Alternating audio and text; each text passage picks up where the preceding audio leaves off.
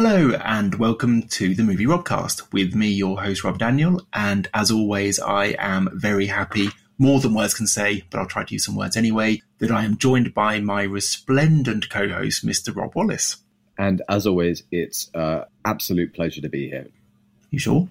I was just struggling for words. I think it is 9:15 on a Sunday morning, which, you know, in all fairness, isn't that early, but we are picking up again after quite a protracted offline chat, so to speak. We are indeed. And also the reason that we're having to do this is I've been a bad boy. I've been a silly Billy as well.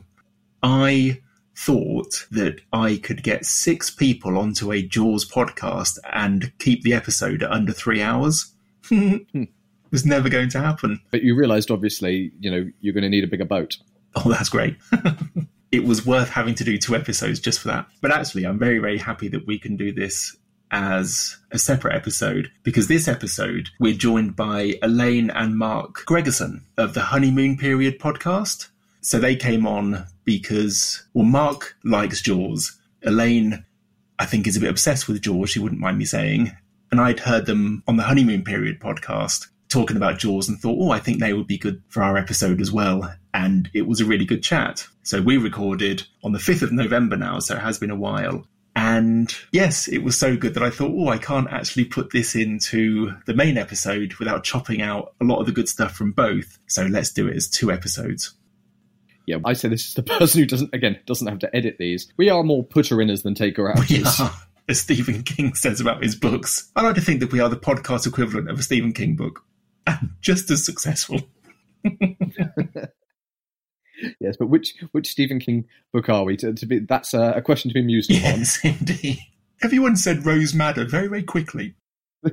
Also, it has been a while since our last episode, which was the Borat episode. So we owe our listeners a treat of 2 episodes about Jaws. Yeah, I'd say. And we were really lucky to get 4 wonderful, intelligent, informed, lovely people on to discuss it with us. Which... That's right. We are now at that stage where we get other people on to make ourselves look good. It's a strategy that's working beautifully. It's one of those, you know, there's always a risk. It's like, oh no, they're making me look worse by comparison. All that means is you have to get them on more. The Movie Robcast, and we're slowly phasing out the rights. That's right. I don't remember when they actually said anything about a film and didn't just do the intro and the outro. No. Is anyone missing that? No. The jury's out. Anyway, so this doesn't become as long as the chat that we had with Elaine and Mark. Let's wrap it up. So, yes, we hope you enjoy the chat. It is a very, very good one. And, well, we're kind of deciding what will be the next episode, aren't we? Because it's all a bit up in the air, of course, with everything that's happening. So, but we probably are going to do Wonder Woman at some point, aren't we? It seems. I've literally just learnt, you know, from you today that it's still getting a theatrical release in 2020. So yeah, so that will be interesting. But we might come at you earlier than that with something else. But yes, it won't be another month before there's an episode of the Movie Robcast. So we thank you for your patience and hope you enjoy the episode. We are very excited to introduce these next guests on our Jaws episode. Elaine and Mark Gregersen of the wonderful podcast, The Honeymoon Period. So welcome to the Movie Robcast, guys. Hello. Thank you. You're making us blush. I know. We're both looking at each other going, ooh, that's really nice. Well, that's lovely. Well, before we begin, could you tell us a little bit about your podcast, The Honeymoon Period? No problem. So I'm looking at Mark because I'm going to say the date we got married and I might get it wrong, but we're a married couple and we got married in 2018. Well Is done. That right? Yeah, I'm right. So we got married in 2018. We had a fabulous Christmas in Vegas for our honeymoon. And when we came back off honeymoon, we found out we were pregnant with twins. And then after that, we had some very sad news, which was our twins arrived very, very early. And sadly, one of our twins passed away. Our surviving twin then spent 4 months in neonatal intensive care. And during the time we were in neonatal intensive care, we went back to our favourite things, which are films, essentially. Films and TV. Films and TV. We met, actually, this is quite embarrassing. It's actually, no, it isn't embarrassing. We met at a film club. I'm going to own it. We met at a film club.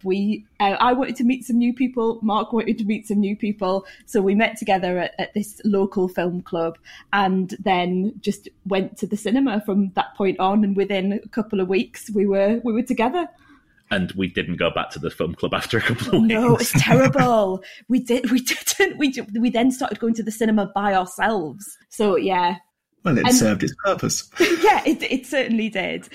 So we had a bit of a difficult time, as you might imagine, with what happened to us personally. All the way through that time, we kept making a joke to ourselves that we would do a podcast. It was just a constant joke all the time. Oh, we should do a podcast. We should do a podcast. Mark really wanted to do a podcast about wrestling, but I managed to dissuade him from that, from the old WWE. I'm still angry about that. But, but then as our son got a little bit better and as he came home, we then had to shield him before we even knew what the word shielding was, before we were all using that, because he was on medical oxygen and he needed to be sort of kept safe in the house. And then, of course, the first lockdown in the UK happened and we then had to properly shield him from the world. And at that point in time, he hadn't really met many of our friends and family. We had spent a lot of time alone, either at the hospital or alone in the house together. And just for a laugh, we said to each other, why don't we just one night, we'll get a recorder and we'll start talking about TV we've been watching and films that we've been watching and films that we love. And it just took on a life of its own. We thought we would only do one episode, shove it out into the world and then retreat very quickly because no one will listen and maybe people might laugh. And then as the weeks went on, we just did more and more and more, and our friends and family found it a really good way to check in on us, make sure we were all right, see what was sort of happening in our world, and also to listen to the reviews. And now we're at episode 44, can you believe it? And it's just been something really fantastic for us personally, but also something we just could never have imagined would take off in the way that it has. It's really helped us keep staying over sort of lockdown and beyond, and then back into lockdown again. So I don't regret it for a second. And it's really good fun. It's good fun to sit down as a couple, just to have some time to ourselves, to talk about the things that we love. Mark tends to like films that I might not necessarily watch, and I'm a big fan of the blockbuster, and also films that no one ever wants to see as well, like Jaws 3D, for example. Well, we are going to get onto that, but... I have to say, I mean, it's a really inspiring story. I mean, it's such a sad story, but it's so amazing what you've done in terms of turning it into this podcast, which I have to say, this is, I mean, yes, there have been times when you have cheered me up in the morning as I go on my walk, and it's just nice to put you guys on and listen to your banter. I mean, even with stuff that I, to be honest, don't have a lot of interest in, like Britain's Got Talent. Yes. But it's like, this is much better than watching it. Yeah, listening to you talk about it. That's going on the poster. Yeah. And then, yeah, when you get onto stuff like The Boys or Point Break or stuff like that, it's like, yeah, this is my wheelhouse. I'm so comfortable here just listening to you talk about it in a really, really funny way. But it had to be said, like, a really, really knowledgeable way as well. Yeah, it is just an appointment to listen to. And I'm really impressed at your productivity as well, because it took us, I think, Rob, was it 5 years to get to 100 episodes? So something like... When was our first? Our first one was... It was the winter that Hateful Eight came out, along with Bone Tomahawk. Yeah, it was 2015. Yeah, Bone Tomahawk was 2015, I think. 5 years, but I'm not here to judge. What I really love about your podcast is we're just in our living room, which is really echoey. We've got no soft furnishings because we moved house last year. And as you might have heard on our podcast, I'm constantly moaning about the fact that we haven't renovated anything yet and we need to do things in the house. So we're just sat in this echoey room. But what I love about your podcast is, particularly because we've been locked down in our house for quite a long time now, even before the pandemic occurred, I get the sense of the outdoors. I was listening to your Parasite episode the other night because we just watched Parasite the other night. I'd never seen it before, but we managed to get round to it. And you were stood in an alley, which I think really smelled of wee, if I can remember rightly from your episode. But the sound of, you know, like where you were, and you were talking about where you were outside and this alleyway smelling of wee, just gave me such a sense of comfort, which I know sounds really bizarre, but just to feel the outdoors and to feel and sense that you're there, being at the cinema is such a lovely thing, particularly at the moment. Well, thank you very much. We've not, now that you've expressed a fondness, we of course can, once lockdown is lifted, go and hopefully see a film, whether together or and at home, and go stand in wee alleyway again. It was a little alley next to the Prince Charles cinema, That's and has to be said that evening it was incredibly pungent.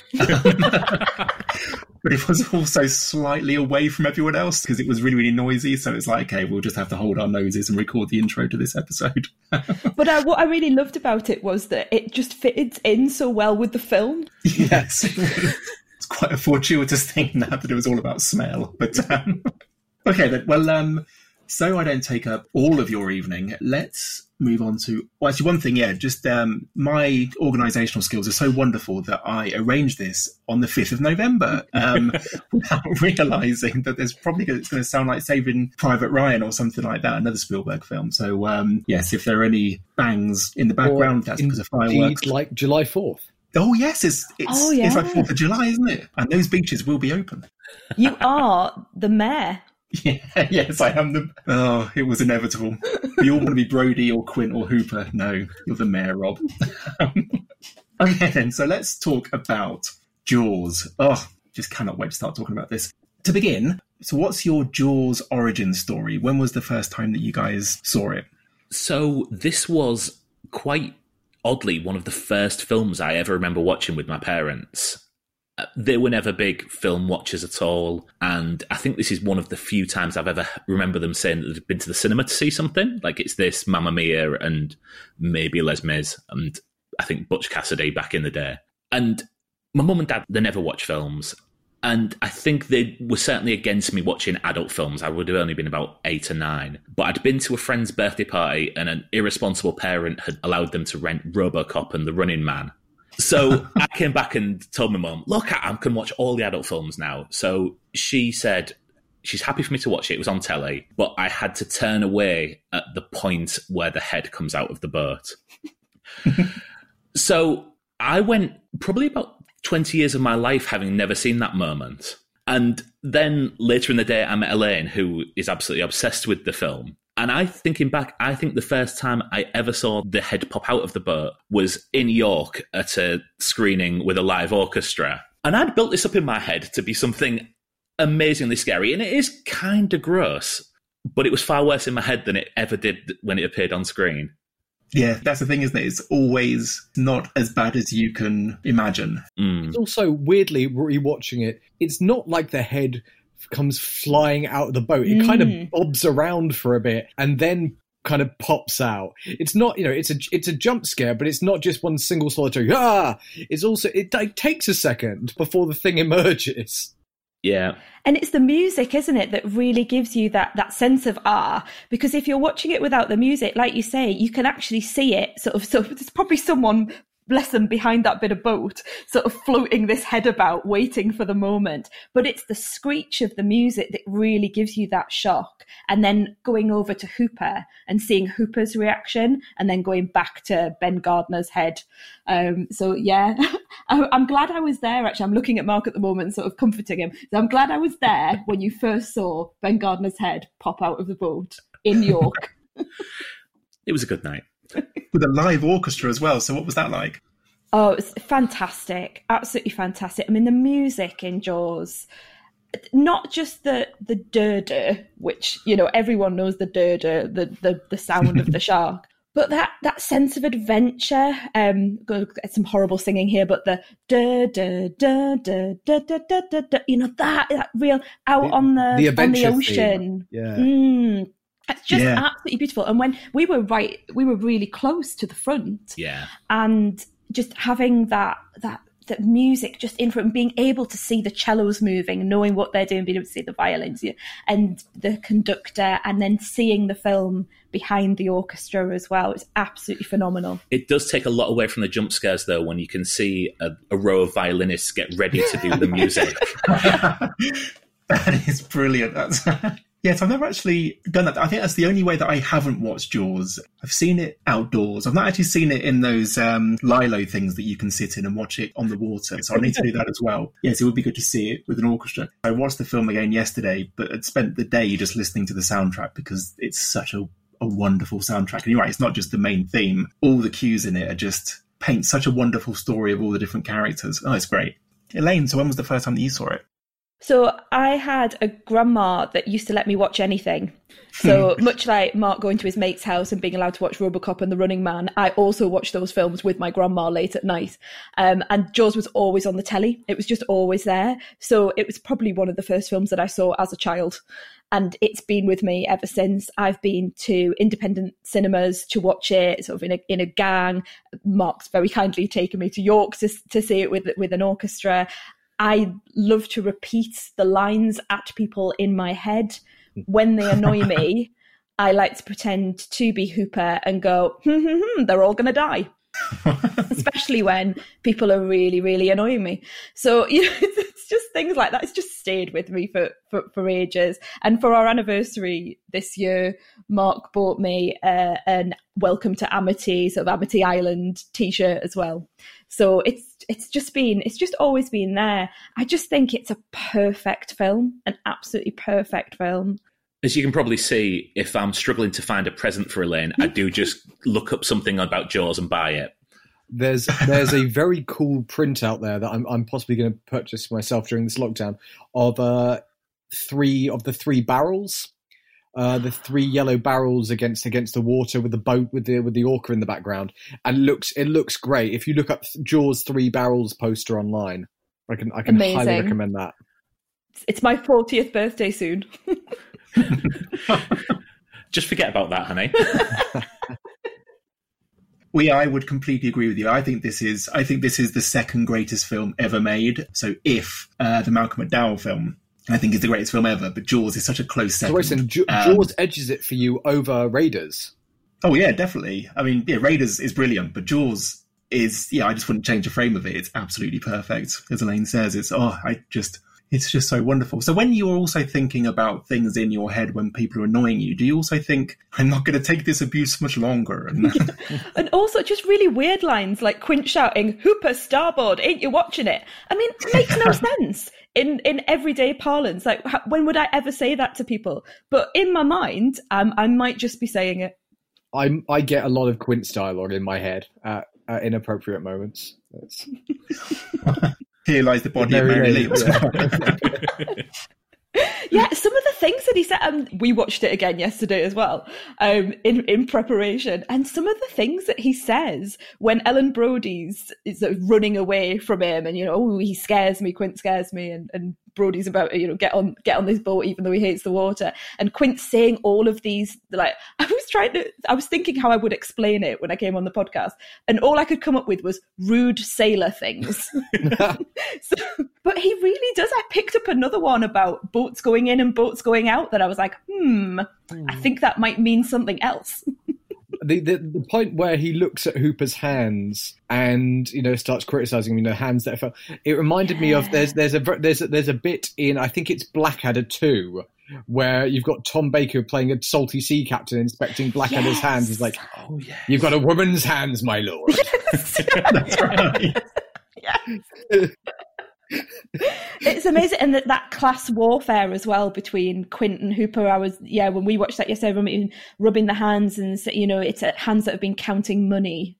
Yeah, that's right. And it's, I do like the way that Hooper just immediately snaps back saying, I just don't need this working class hero crap. But it's like, again, they're really, really well drawn characters. And apparently Robert Shaw was like that out of character as well. He would needle Richard Dreyfuss unnecessarily, according to Richard Dreyfuss. He was just a very, very competitive person, Shaw was, and was brilliant, but apparently was quite hard work. And it's like, well, you know, anything for the film. And Robert Shaw, I understand, was going through a really difficult personal time.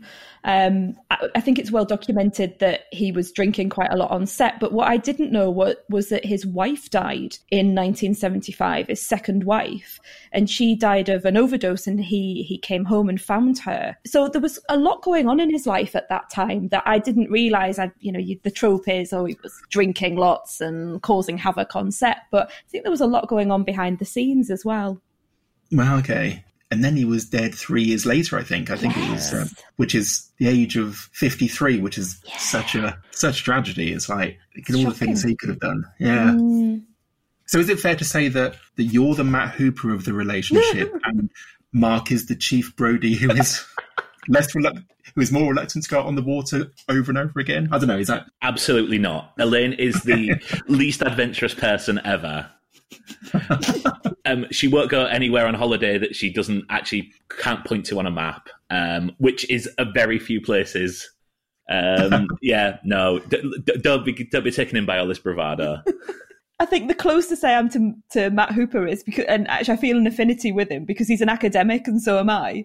So when he's talking about the Oceanographic Institute and he's about to go on a charter for 18 months and it's going to be research, I get really excited. But I also have a soft spot for Matt Hooper. I think he's lovely. I think he might have been my first crush as a child. It's the excuse that they give for why he isn't in Jaws 2. Yes, yeah, of course. Like obviously, Brody's trying to get him on the phone. He's like, no, he's like off in like the Arctic somewhere on a boat. And it's like, yeah, fine. You couldn't get Richard Dreyfuss back. I get it. Okay, so this is quite tough. What would you say is your favourite moment? I think my favourite moment, and this is a really weird one, is when Roy Schneider and Richard Dreyfuss enter Quint's shack. And it's just the look on Hooper's face. There's this kind of childish wonderment going through it. And there's obviously all the action scenes and everything like that. But I think that just so encapsulates the character of Hooper, just the delight at seeing all these shark bones and everything like that. It's so understated, but it just really rings true with me. Yeah, and similar, I pick a scene that I think everyone talks about, the USS Indianapolis scene. So we have that as sort of held up as the scene of the film often. Or other people might point to the action shots, the scenes on the beach. For me, I was about to say quintessential moment, but that sounds a bit too, yeah. But the scene that I love to come back to is the scene in the house, in the Brody's house. Brody's just been slapped across the face by Mrs. Kittner, and he's not telling his wife about it, or at least he's, he's holding everything in. He's drinking too much. He's asking his son for a kiss. And then Matt Hooper turns up wanting to eat their dinner and bringing both white and red, because he didn't know what they were serving. And there's just that lovely moment between the three of them, between Ellen, Brody and Matt, where everyone's starting out quite tense. He's, new to their house. They don't really know him very well. The Brodys are having, Ellen Brody says, oh, I wish I could talk to him, or something like that. When Matt says, can I speak to your husband? She says, oh, well, wish I could. And it just melts away because Hooper comes in and he starts picking at their tea and making them laugh. And it's just beautiful. It's a beautiful piece of acting from all three of them. And it's a very, very intimate scene. And Brody's like pulling away. He's just like pulling at the wine bottle, picking away at it. Just beautiful character moments ending in the pinnacle of the scene, which is where he decides to go and cut the shark open. Can you do that? I do whatever I want. I'm the chief of police. The chief of police. I just love the moment where Brody pops the cork on the red wine and immediately pours it, and Hooper's like, "You're gonna let that breathe? It's fine. Don't worry about it." And he actually pours it into his other drink, doesn't he? Because he's got some drink left at the bottom of his glass, so he just pours the wine over it.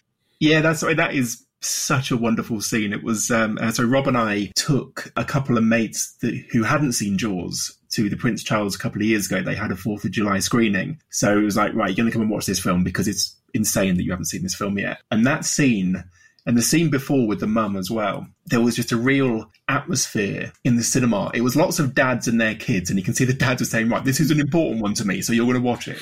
And then it was me and the youngsters I work with, but anyway, it's fine.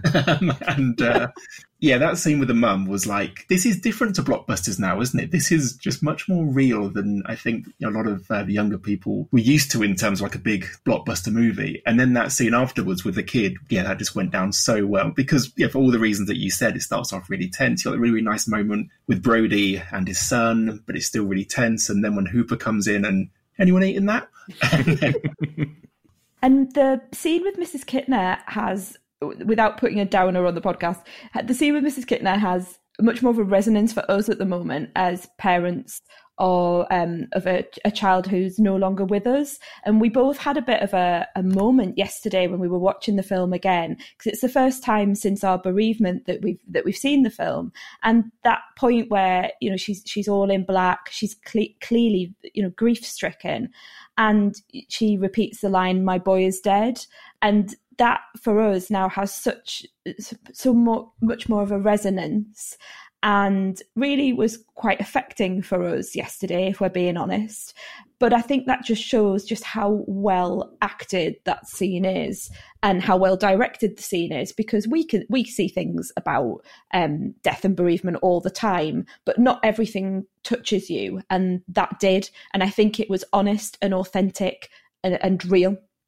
I'm glad that you said that, because I did think yesterday when I was watching it, I thought, I've asked them to watch this film. It's got this scene in it. We did actually turn to each other and go, we didn't have like black veils over our faces or anything like that. So we are able to like take some... We do laugh some levity a lot. Over it. We do laugh a lot. We did say, do you think we should we have had a black veil? You know, go around slapping chief of police's. So yeah, don't worry. We do find a lot of humour in our circumstance, because it's one of the best ways of getting through it. Phew. Okay, well, that's a relief for me. Thank you. One thing that you mention on the They Live podcast about ghosts and how you don't like ghost stories, and you said that Casper is scarier to you than like one of the, yeah, than The Exorcist or something like that. So is Casper, the Christina Ricci film, is that scarier than Jaws, do you think? It is for me. I'm a completely scared cat. It's only with ghosts. There's this thing about ghosts that I just can't get around. So any sort of ghost film, The Others, Sixth Sense, you know, throw a ghost film at me, I can't watch it unless I don't know it's about ghosts, and then I get tricked, and then I am literally haunted for the rest of my life with certain scenes. So, you know that scene in The Sixth Sense where she goes downstairs and goes into the kitchen and all the cupboard doors are open? I have to feed a child in the middle of the night, so I have to go into the kitchen like in the dark, and every time I come downstairs, I'm terrified those cupboard doors are going to be open. I'm just imagining you watching the revelation at the end of The Sixth Sense, being like, "No, I've been lied to. I've been asked to root for a ghost." Never been able to watch a Bruce Willis film again, just in case. Just in case. You never know. That's right. But yeah, I don't particularly find, I don't know about you guys, I don't find Jaws particularly scary per se, as a monster flick. It unnerves me, but it unnerves me more when I can't see the actual shark, because it's that idea of something lurking, something huge lurking under the water that we can't see and that we have no defense for. But I don't necessarily find the film itself scary. For me, it's that one shot of the shark in the estuary coming in sideways at the canoeist. Just that sends a shiver down my spine, because it's such a brief, it's not subliminal, but it's such a brief moment of this just obscure, but you still know exactly what that is. He's a bit weird though, isn't he, the guy in the boat? Just saying, like, he's coming over to these kids that are on their own little boat. Hey guys, do you need a hand? You know, are you all right? I'd be, you know, as a parent, I'd be like, what are you doing in your little boat going over to those kids? I'm like, oh, leave them alone. They look fine to me. It's different times. Yeah. Are we expanding this out to say that the canoeist was a paedophile and therefore it's okay that he got eaten? I'm not necessarily going that far. See, I always watched it thinking that he's so nice because they're having trouble tying the knot that they need to, and then he's going to get eaten. And there is that, because when you see the shark come in and there is something primal about that, like that you're going to be eaten by a big monster. And that's how you go out. And that's part of the leg dropping to the floor as well. Yes, which as a kid, I love that shot as a kid. I was a little ghoul when I was a kid. It was all, and the bit when Quint gets bitten and all the blood comes out of his mouth. Yeah, and I saw that as a kid. It was like, I want to see more films that have this sort of stuff in it. And that started a lifelong love of horror. It's the blood coming out of Quint's mouth as well. Yeah, dude. As a kid, it was just an adventure story with this amazing monster in it. But when I was a teenager and I was watching it and, suddenly developed empathy and she's in absolute agony at the beginning of the film. And it just hit me for the first time, just how awful it was, what was happening to her. And wasn't she in agony in real life? Am I right in thinking that when she's screaming, it hurts, she's not acting there? I think that might be just the fanciful story that was told for the... Because I think that because she's a stunt woman, and she'd hooked up, because I think that they'd attached some cables to some cut-off jeans with some kind of a belt or something like that. But she had attached hooks that she could release herself if she got into trouble. So when you hear her talk about it, I think she was in complete control. But it's a good story to say, yes, it was actually like being eaten by a shark. So print the legend. Yeah, I've totally bought that one then, haven't I? For years I've been going, oh, isn't it awful? She's screaming for help. This is how Elaine gets bitten by all these ghost stories that she thinks are real. She just sees it and believes it. It's Well, before we get on to the sequels, Rob, are there any Jaws questions that you want to ask Elaine and Mark? I guess if we're wrapping up with Jaws, just to go as broad as possible, any random musings? For example, there's the scene, Rob and I talked about this a little bit earlier on this evening before the pod. There is that scene in the shack where Hooper does come in and goes, those guys in the harbour. Well, none of them are going to make it out alive. There's the scene in the shack, and I was absolutely convinced watching it on my Blu-ray that the whole scene outside is back projection. And Rob said that he saw a similar thing on the 4K, but apparently they only shot one scene on a set, which was Quint's cabin, which was built on like a vacant plot. But just sort of, I guess, do you have any other random trivia or non-trivia observations you'd like to... What? I'm just thinking about that actual scene, because I said something to Mark when we were watching this yesterday, and I don't even know if it's true, but you probably know the answer to this. When that scene is occurring and everyone's going out on their boats, there's a guy that comes out of the harbour master's shack with his pipe, and his name's Frank Silver. Now, my understanding is that was the actual harbour master. I don't actually know that, so I'm prepared to believe it, because I was watching the making of, and apparently... Spielberg just filled the entire film with people that lived on Martha's Vineyard. So the guy who, I don't know what you call it, drives that little skiff thing that they go out on, when he says, it's all psychological. If you say barracuda, no. If you say shark, then you're going to panic on your hands. The guy that's driving that little skiff thing actually was that was his job. And he said, well, yeah, if you can do it, then you can do it for the film. And there's all the people in there that are doing the jobs in the background that were actually just the islanders. So yeah, completely prepared to believe that. Mm. Oh, there was something else there about the... No, it's gone. It'll come back to me when we're talking about Jaws 3D. It'll pop up like one of those barrels somewhere down the line. Yes, that's right. So as a kid, when I was watching Jaws, it was like, I'm just so happy that there's another Jaws film that I can watch. And that, of course, was Jaws 2. Mm. And there have been 4 Jaws films in all, but no remake, which is really interesting. So I think they just realised it would be so hard to replicate, but... that doesn't normally stop them. But anyway, so yes. I also think that, there's enough kind of... It's basically a shark is eating people. I think there's kind of enough flexibility in that premise that you can make an unlimited number of films about sharks eating people without having to say, well, we're remaking Jaws. I think it's one of those where the concept is kind of loose enough that you don't explicitly need to say, let's remake one of the most beloved films of all time. Yeah, true, yeah. Yeah, agreed. Because you've got things like Deep Blue Sea that came out later as well, and those sorts of, and all these sort of the Sci-Fi Channel versions. Yeah, Sharknado. Yeah. Yeah, there is a film called Ghost Shark, so you're going to have to avoid that one, I'm afraid. I can feel a date night coming up. Rob, here's the question, though. Is the shark a ghost for the whole thing? Because, you know, I have to admit, is that the reveal? I've not watched it, but yes, that's right. It turns out at the end that it was a ghost.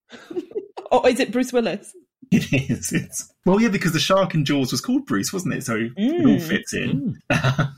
So, yeah, so in terms of the sequels, have you seen them all, and what are your abiding memories of them? Elaine has only made me watch two. Two as in 2 and 3D. Yeah, the 2 and 3. I've never been made to watch the fourth yet. My only memory of the second one is that Elaine fancied the kid that no one else would fancy from it, which is... Not now! Can I just make this clear? Not now. As a child... One of the teenagers was quite attractive to me. Okay, because I was going to say, I thought we were back to the canoeist again, but that's fine. And then we actually did a podcast for 3, which was one of the worst films I've ever seen. Especially because we've now got that thing, and we've had it with modern films, where you can see where it would have been 3D in the cinemas, but now it's just stuff coming towards the screen on your telly. I mean, yeah, it's not exactly Avatar. It's it's not even My Bloody Valentine 3D. It's it really isn't. It is a shocking film, that is. It's because of the plasticine shark at the end when it's kind of stuck in that tunnel thing and coming very slowly towards the glass. Yeah, coming towards the glass. That's like one of my favourite bits, just slowly going towards this guy, and then it stops, and then the glass shatters in inverted commas. And then it's eaten a guy who happens to still be holding a grenade in his hand, so that they're able to. And that's only the second most ridiculous death of a shark in the Jaws franchise. I mean, they're all pretty ridiculous. I mean, 2, they get it to bite down on that cable, which is fine, and it's what they do in the Jaws ride. So I've got a bit of affection for it. Jaws 4, and again, I'm dishing out spoilers here. Depending on which version of it you see, essentially they trigger this weird sort of supersonic frequency that makes the shark go mad in the way that a lump of plasticine can go mad. So that they can ram it with a boat and then it explodes. Yes, there is. It explodes for no reason, isn't it? It's like it's. Because there's another ending where it doesn't explode and it's like a bit of a drab ending, but then the one where it does explode is just the most ridiculous thing you've ever seen. It's like, was that shark loaded with dynamite? Did it eat a crate of dynamite? I think it's sweet that you've reached that point in the film, and it's only when the shark explodes that you went, oh, this is slightly ludicrous, this is. Like, prior to this, the shark murdering one of the... Yeah, murdering, I guess. Yeah, because it does seem to know what it's doing. It kills the little kid that Chief Brody had the wonderful improv scene of, you know, the mimicry, you know, give me a kiss, why? Because I need it. Yeah. That kid eventually gets murdered on, like, Christmas Eve by a shark in that harbour. Absolutely. It's like, this is all worthless now because... You've done an Alien 3. But, you know, and also the shark in Jaws the Revenge has some sort of weird psychic connection with Ellen. Back for the in the book, the final, in the novelization, which I admittedly haven't read, apparently is a voodoo priest sending it after them. Wow. Which I don't know if it's better, but it's an explanation. I really need to see this film. Yeah, well, it's got Lance Guest in it from The Last Starfighter, so that. Some reason to watch. He's all right in it. It's like a voodoo priest, so it had some casual 80s racism in it in the novelization, and you have to think what are the drafts of the script as well. Mm. You're forgetting somebody else who's involved in it, other than Mario Van Peebles is in it, obviously, but also Michael Caine. Yeah, paid for his house. Yes, indeed. The wonderful anecdote. It's just like, I know that the first shark in the first Jaws was an expensive prop.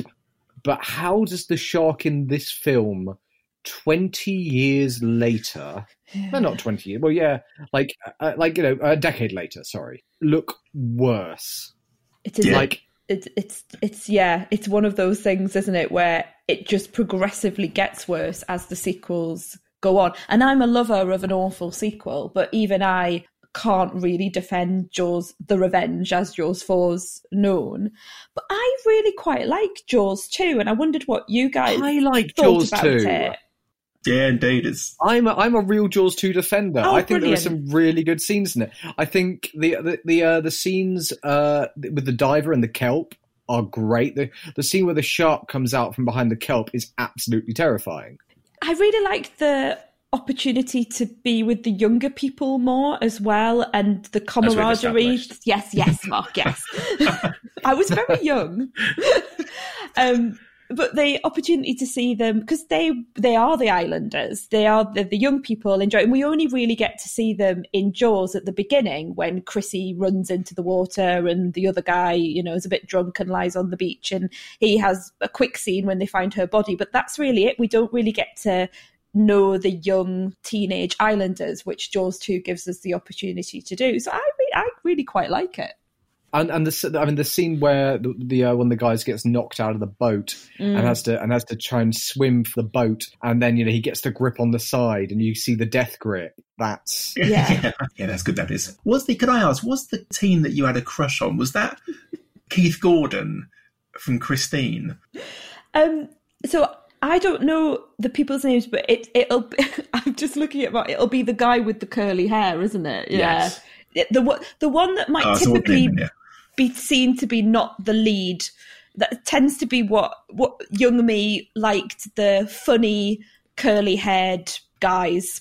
I believe that's G. Thomas Dunlop. Wow. That's about right. So, yeah, he was funny. He was funny. I wanted to go out with someone funny when I was a young'un. And you achieve your dream. Yeah, someday your prince has come.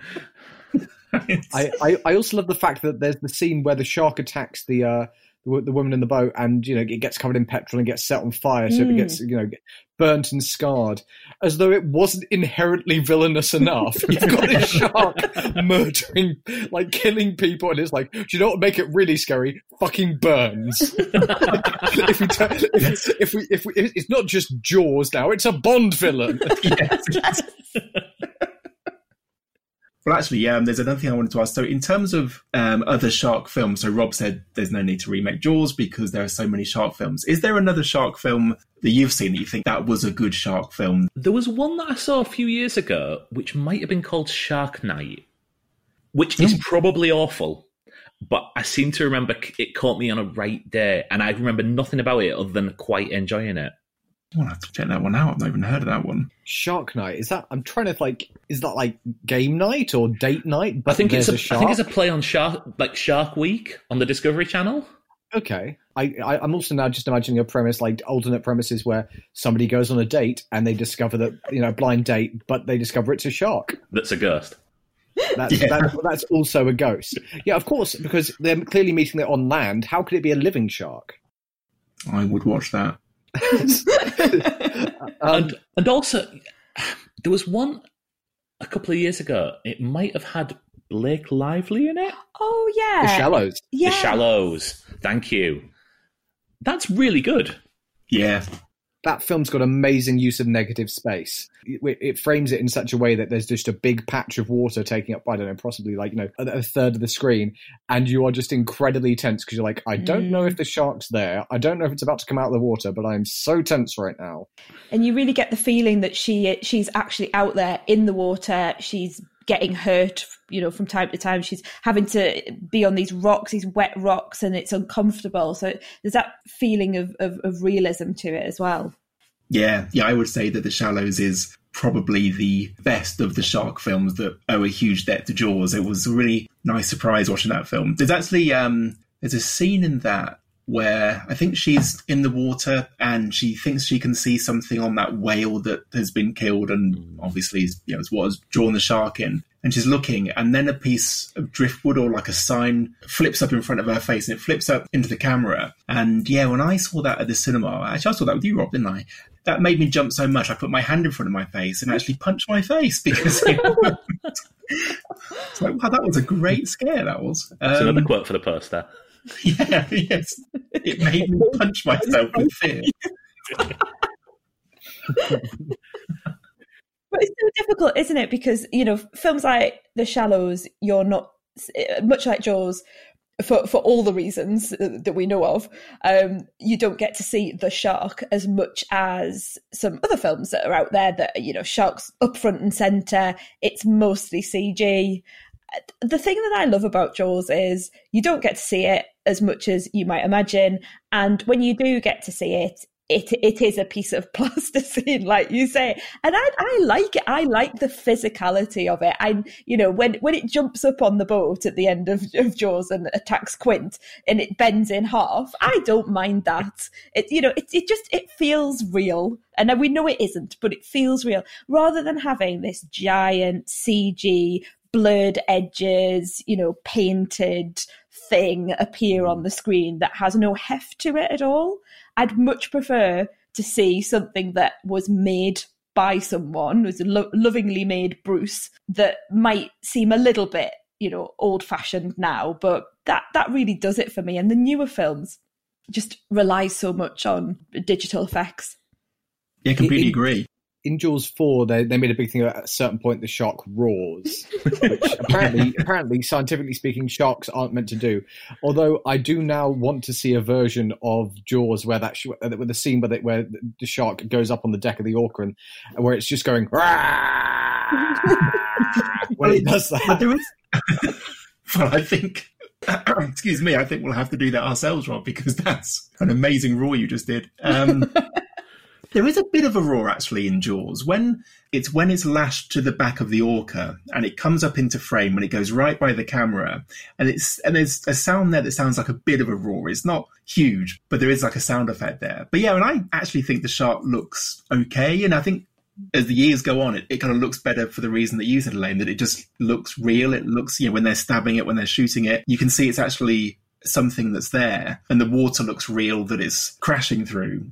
And yeah, the people that we saw it with at the Prince Charles didn't have a problem with how the shark looked. And they use live shark footage, don't they? Because at the end, actually, in the credits, it talks about, is it Ron and Valerie Taylor did the live shark footage? And that I felt wasn't necessarily, I know why they did it, but I don't feel it's needed because it takes you away from the big shark that you've seen that they've made, and then this live footage of a real shark, and there's just a little bit of a disconnect there. So I kind of wish they hadn't used real shark footage in the film. I kind of wish they'd left it just as it was. Yeah, you're right, there is a disconnect because it's suddenly moving much more gracefully when it's the real footage. I think the scene when it gets caught up in the ropes of the cage, it's worth it for that shot because it's just such a dramatic shot. Mm-hmm. But yes, I know what you mean when it's suddenly like, oh, look at that, it's... It's much more fluid now rather than this thing that takes ages to turn as it swims. But yes, we're going to have to wrap it up here because I do realise that we are taking up all of your evening. But is there anything else you would like to say about Jaws? I mean, the only thing I'd like to say is Bad Hat Harry. Yeah. That's some Bad Hat Harry. Well, I think that's a splendid way to leave it. Yeah, that is some Bad Hat Harry. Well, guys, it's been such a pleasure having you on, and everyone go out and listen to the Honeymoon Period immediately. It is such a wonderful podcast. Hear, hear. Thank you. Oh, thank you so much. We're just sitting smiling at each other now, so you've made our day. Well, actually, you've made my day by saying, because I have to admit, I missed that there is a Jaws 3D episode that you've done. Well, that's going to be my listening tomorrow then. It's right the way back, right at the beginning. So apologies for that, because at the beginning we were a little bit more formal than we are now. We've kind of relaxed into it as the episodes have gone along. But we did it as a date night that was attached to like a really long episode before we split out. We do a show called Date Night every now and again where one of us picks a film that the other one wouldn't necessarily watch, like Jaws 3D. But we used to put it in a full episode with everything else, all our other reviews, and then that was just becoming longer and longer and longer. So we split the shows out. So if you go back into the archive, you'll find it on one of the earlier episodes. Excellent. Well, I suggest that everyone does it as well, because I'm sure it's going to be a great talk for a film that has many, many issues. Anyway, enjoy. Well, that was good, wasn't it? And if you want to hear more from Elaine and Mark, then you should follow the Honeymoon Period podcast, which is a great podcast. And if you want to follow them on Twitter, they are at The Honeymoon Pod. And we'll talk to you again very, very soon. Gentlemen, the officer asked me to tell you that you're overloading that boat. You ain't going, man. What do you care? Hold on. Well, then, can you tell me if there's a good restaurant or hotel on the island? You walk straight ahead. They're all going to die.